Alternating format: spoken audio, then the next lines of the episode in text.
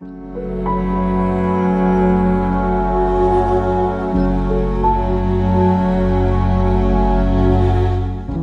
نعيد إنتاج كون كونا فيه إنسان هزمناه روحيا جوفناه عقليا جوفناه إنسانيا.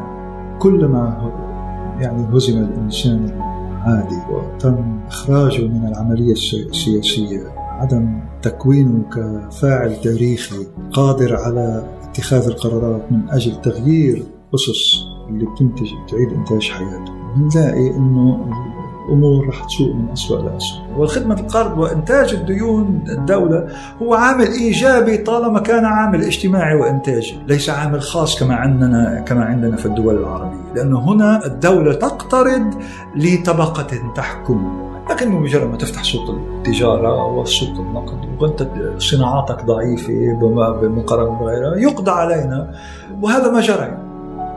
أهلا بكم إلى الجزء الثاني من هذا البودكاست مع المفكر الاقتصادي علي القادري الباحث الرئيسي بجامعة سنغافورة الوطنية والباحث الزائر بقسم التنمية الدولية بمدرسة لندن للاقتصاد والمتخصص في قضايا التنمية بالشرق الأوسط والعالم الثالث. نسلط الضوء في هذا الجزء على جذور أزمة التنمية في دولنا العربية ودول العالم الثالث عموماً وهي الأزمة التي لا تزال تشهد تفاقما مضطردا منذ بدء التحول والانسياق إلى عصر ما يسمى الليبرالية والانفتاح في ثمانينيات القرن الماضي والذي دخلت التنمية خلاله نفق التبعيه الاقتصادات ومصالح الرأسمالية الغربية. كما نحاول التعرف على العوامل التي دفعت تلك الدول وخصوصا التي كانت تتبنى نهج الاشتراكية العربية. إلى التخلي عن هذا النهج رغم أنها تمكنت خلاله من إعادة بناء اقتصاداتها وتحقيق نمو يفوق ما هو موجود حاليا كما تؤكد المقارنات والأرقام المجردة. كثير من المفكرين ومن بينهم القادري يرون أن الاقتصادات العربية التي انتهجت الاشتراكيه وكانت صاعدة ونامية في فترة ما بعد الاستقلال. لم تلبث أن تعرضت إلى انتكاسة هائلة مع تبنيها النهج الليبرالي في الثمانينيات. فما هو تفسير ذلك؟ وأين أخطأنا؟ وأين أصبنا؟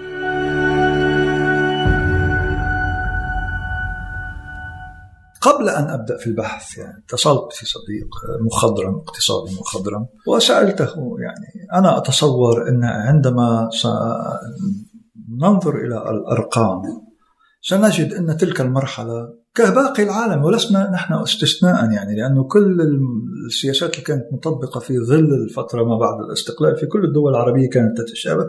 كما في باقي العالم فيعني لما قامت اتفاقية بريتن وودز قامت على أسس أساس رئيسي ألا وهو آه، أسعار الصرف الثابتة مع انضباط تحويلات رأس المال إلى الخارج يعني مع حساب رأس المال مقيد فيما بعد في الثمانينات انقلبت الآية صار يعني ثبتت كل العملات تقريبا بالدولار وفتح حساب رأس المال فانتهت العلاقة الإيجابية الاستطرادية بين العملية السياسة النقدية والسياسة الضرائبية في المجتمعات ككل. وانهارت معدلات الإنتاج ومعدلات النمو. ليست معدلات الإنتاج معدلات النمو لأن معدلات الإنتاج تزداد دوما والثراء يزداد دوما في ظل الرأسمالية لأسباب. ف نحن لا نقول إن الرأسمالية لا تنتج ثراء إنها تنتج ثراء لكن أكثره سما يعني غالبه سما يعني يعني لا يقال هو السم البيئي، السم الإنساني، سم الحروب، يعني هذا لا يقاس، لا لا, لا يعطونه سعرا لأنه متحك لأنهم قادرين من خلال تحكمهم بالزمان والمكان أن يخفوا سعره، أن يكونوا ذو قيمة إنما ليس ذو سعر. يعني كالعبد يعطي قيمة وينتج لكن لا يعطى أجر. والطبيعة والإنسان الميت في الحروب كالعبد يعطي, يعطي قيمة ولا ينتج أي شيء قد يكون مفاجئا للبعض أنه من حيث المعطيات الرقمية والإحصائية كان أداء الاقتصاد الكلي في مرحلة الاشتراكية العربية أفضل بكثير مما هو عليه خلال مرحلة الليبرالية وخصوصا على صعيد مؤشرات النمو والتنمية رغم أنها مرحلة شهدت حروبا وصراعات وتحديات يفترض بها استنزاف طاقة الدول العربية الناشئة في حينه. فعود يعني فكان هذا هذا شيء بديهي يعني إنه نحن كباقي العالم يعني هو يدعى في العصر الذهبي ما هو بعد عصر ما بعد الحرب العالمية الثانية في التطور الاقتصادي لسنه تقريبا 1980 وبداية النيوليبرالية. كانت معظم السياسات مبنية على تقييد تحرك رؤوس رأس المال مع أسعار صرف ثابتة وعدة أسعار صرف وهذا ما كنا نفعله. يعني كباقي العالم لسنا للهند كان الهند لا زالت يعني إلى حد ما تنضبط بهذه يعني الدول في دول يعني كبيرة وظلت هيك. فعندما نظرت إلى إلى المعطيات وجدت طبعا انه النمو معدلات النمو أعلى. معدلات الاستثمار. أعلى معدلات الإنتاجية بوحدة الاستثمار. أعلى معدلات الديون أقل. معدلات خدمة الديون أقل. رغم حالة الحرب التي كنا نعيشها يعني نحن كنا في دائما في حالة نزاع مع الكيان. ف فنحن يعني كنا في حالة حرب إنما كذلك كنا في حالة نمو. يعني يعني كان هناك تزاوج آه، فاضل ما بين المقاومة والتنمية رغم ضريبة الحرب كانت قاسية طبعا على مجتمعاتنا نحن خرجنا منهكين من الاستعمار والاستعمار هو أقصى درجات الاستعباد لأنه استعباد جماعي من خلال سلطة الدولة أنت تقدر أن تأخذ كل ما لدى الشعوب. صحيح أن المستعمر خرج بجنوده وعتاده من عالمنا العربي باستثناء فلسطين. وأنه استولى خلال فترة وجوده على كم كبير من ثرواتنا لكن قيمتها تبدو ضئيلة قياسا بالخسائر التي لا نزال نتكبدها جراء الإرث الذي تركه. والمتمثل في التخلف الهيكلي والثقافي والإنتاجي والتقني وكل ما من شأنه جعل التنمية امرا يتطلب سنوات ضوئية للتحقق.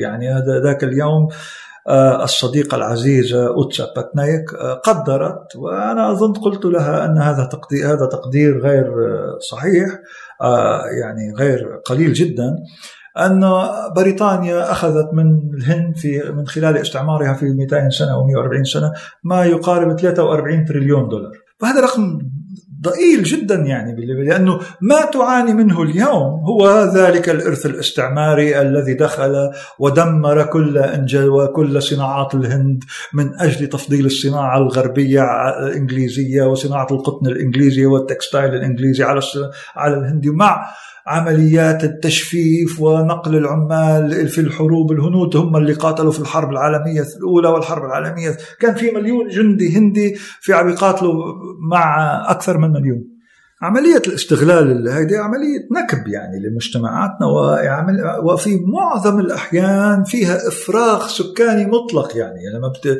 لما الواحد ب... بما أنه نحن نعاني من أزمات زيادة إنتاج يعني في بعض ال... يعني نحن كخ يعني نقول أنه في جزء صغير من الكون أو يعني عشر أو 20% من الكون يدخلون في عملية إنتاجية لديهم الدخل لكي يكونوا كتلة ثراء مادية ونقدية، أما باقي ما تبقى فهو فائض وفائض يجب أن يحذر من النمو لأنه حتى لا يضارب على هذه السوق المتخمة بزيادة الإنتاج. لأنه نحن عندنا تقنيات عالية ونقدر أن ننتج أكثر بكثير مما ودائما هذا موجود. على بالمطلق يعني في أي وقت من الأوقات 70 أو 60 أو 80% من المعامل تشتغل أما الباقي المعامل لا تشتغل يعني في وطبعا البشر حدث ولا حرج عن البطالات والجيش البطالة الموجود هنا وهناك يعني الذي يقدر في بعض الأحيان إذا اختزلنا العملية الإنتاجية إلى العمليات الإنتاجية الخاصة بحوالي 3 مليار شخص يعني تقريبا هي البطالة يعني رقم خيالي جدا لأنه إذا قدرنا الإنتاجية كإنتاجية نقدية يعني مسعرة بالدولار معناتها اختزلنا البشرية كلها. يقوم مفهوم الإنتاج في الرأسمالية على مبدأ خلق السلع والخدمات لأجل الربح ومراكمة الثروة للأشخاص، لكن في تصور القادر إن الإنتاج الذي يخدم عملية التنمية المنشودة هو الذي يقوم على الإنتاجية الاجتماعية التي تعيد إنتاج الإنسان كما كانت الحال خلال مرحلة الاشتراكية العربية. إنما الإنتاجية الحقيقية هي الانتاجيه الاجتماعية يعني في دورة اجتماعية وليست الاجتماعية الخاصة. يعني الطبابة العناية بالكبير وبالشيخ هذه هي الإنتاجية الحقيقية لانها هي ما يعيد إنتاج الإنسان وليس ما يعيد إنتاج الأرباح لشخص ما. يجب يجب لأننا ضعيفي السلطة. كفئات شعبية وجماهير وشعوب عالم ثالثية لا نقدر أن نفرض الميزة القيمية لتقييم الإنتاجية التي نريد التي هي التي تعني أن العمل الانتاجي الرئيسي هو العمل آه، عمل الرعاية بالأطفال، عمل الرعاية بصحة الإنسان، ببيئة الإنسان، بنفسية الإنسان، نحن هذا هذا هو ما نريد، يعني يجب تفريغ نصف القوى العاملة ليس فقط للإنتاج بالأرض والمصانع إنما بالإنتاج بصحة الإنسان وبنفسية الإنسان وإلى ما هنالك. فننطلق من هنا أن كانت يعني واضحة جدا للأذهان عملية التفاوت في خصوصا في عملية إنتاج العمل وإنتاج الوظائف في ذلك الوقت. يعني كان عندنا آه، بيقولوا لك العامل السكاني. العامل السكاني هو ذا يعني نحن لا نرى العامل السكاني بالمطلق. في العملية الحسابية الكلية للاقتصاد الكلي الذي يختلف كليا عن الاقتصاد الفردي. يعني الاقتصاد الفردي مثلا إذا أخذنا الفرد الفرد إذا اقترض من البنك البنك بيقول له قديش رح تعيش بعد خمسين سنة؟ ادفع لي من هلأ ل 50 سنة على القرض بينما إذا الدولة اقترضت يختلف كليا هذا. الدولة لا تموت يعني. والدولة لا لا يجب أن تعيد القرض. كل ما هنالك أن تخدم القرض يعني. والخدمة القرض وإنتاج الديون الدولة هو عامل إيجابي طالما كان عامل اجتماعي وإنتاجي. ليس عامل خاص كما عندنا كما عندنا في الدول العربية. لأنه هنا الدولة تقترض لطبقة تحكم فهي تقترض للبنوك وتخدم الفوائد العالية تخدم مصلحة البنوك فهي ريعية عالية الريعية. وبنفس الوقت تقتنص أو تفرض على الشعب آه، نوع من كبت ونوع من ال... رغم الإرث الثقيل الذي تركه المستعمر تمكنت الدول العربية التي تبنت الاشتراكية بعد الاستقلال من أن تنهض باقتصاداتها وتخلق تنمية حقيقية باتباعها سياسات تحد من تسريب الموارد المادية والبشرية للخارج لصالح تدوير ناتجهما وتوظيفه ضمن الاقتصاد الوطني وهي المعادلة التي انهارت في مرحلة الانفتاح الليبرالية هلا ليش؟ فخلينا نركز على نقطة نقطة مهمة ألا وهي لماذا كانت تلك المرحلة أجدى من هذه المرحلة؟ العامل الأول هو تسريب رؤوس الأموال إلى الخارج. تسريب الموارد الحقيقية إلى الخارج. تسريب الإنسان إلى الخارج. مش بس الإنسان هجرة العقول. حكي ليس, ليس هناك هجرة عقول من دون هجرة فقير إلى حد ما أو, أو هجرة إنسان مناضل. كلمة, كلمة فقير كلمة أعتذر عنها إنما فقر مادي وليس فقر روحي. فعملية الإفراغ السكاني عملية ضرورية في ظل الرأسمالية. يعني هي عملية الإنتاج. وشكل الإنتاج كما قلت كما لم وضح سابقا ليس إنتاج المعمل والمكنة وليست الدورة الاقتصادية الدورة التي الكرونولوجية التي يحددها رأس المال. هذا تبسيط وله العملية الإنتاجية تبدأ في الكونغو وتنتهي في, في, في العراق وتدور في لندن. من خلال حرمان هذه الشعوب وإعادة إنتاج بعض السلع ثم آه، قصف العراق من أجل إعادة آه، توضيب الوضع الدولي من شأن يرجعوا يأخذوا من الكونغو فلوس ومن الصين فلوس ولا الواقع ليس سهل. يعني لو الواقع يستس يستسهل بمفاهيم تحليلية تقول هذا هذا وهذا كذا كذا داخل وخارج ما هذا التهبيل؟ يجب العودة إلى مس يعني الحلقة الرئيسية في عملية التنمية. وأنا أرد هذا إلى تسريب الموارد وبالذات تسوير بالموارد النقدية إلى الخارج لأن الموارد النقدية ثراءنا مرمز بالنقد. يعني نقول نحن عندنا دخل قومي إجمالي كذا كذا وترميزه في النقد وهو الذي فهو تسريب للثراء الذي يمكن كان أن يعاد استدخاله واستنتاجه في الداخل. وإعادة إنتاجه في الداخل في دورة اقتصادية تنشط هذا. لكنه مجرد ما تفتح سوق التجارة وسوق النقد وانت صناعاتك ضعيفة بمقارنة بغيرها يقضى علينا. وهذا يعني وهذا ما جرى بطبيعة الحال.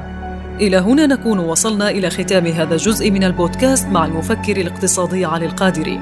على أمل اللقاء بكم في الجزء التالي والذي سيتناول الحديث عن مرحلة بروز ثنائية القطبية عقب الحرب الكونية الثانية ممثلة بالرأسمالية الغربية بزعامة الولايات المتحدة من جهة والاشتراكية التي حمل لواءها الاتحاد السوفيتي من جهة ثانية.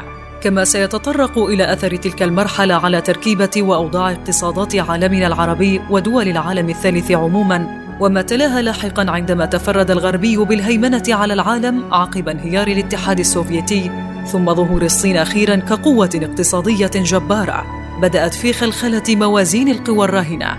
وبما قد يتيح نافذة لتغيير هذه الموازين يصب في صالح الشعوب التي أرهقتها التبعية للغرب الرأسمالي. وبما أفقدها القدرة على إعادة بناء مستقبلها وفقا لأسس سيادية. طبتم أوقاتا وإلى ذلك الحين.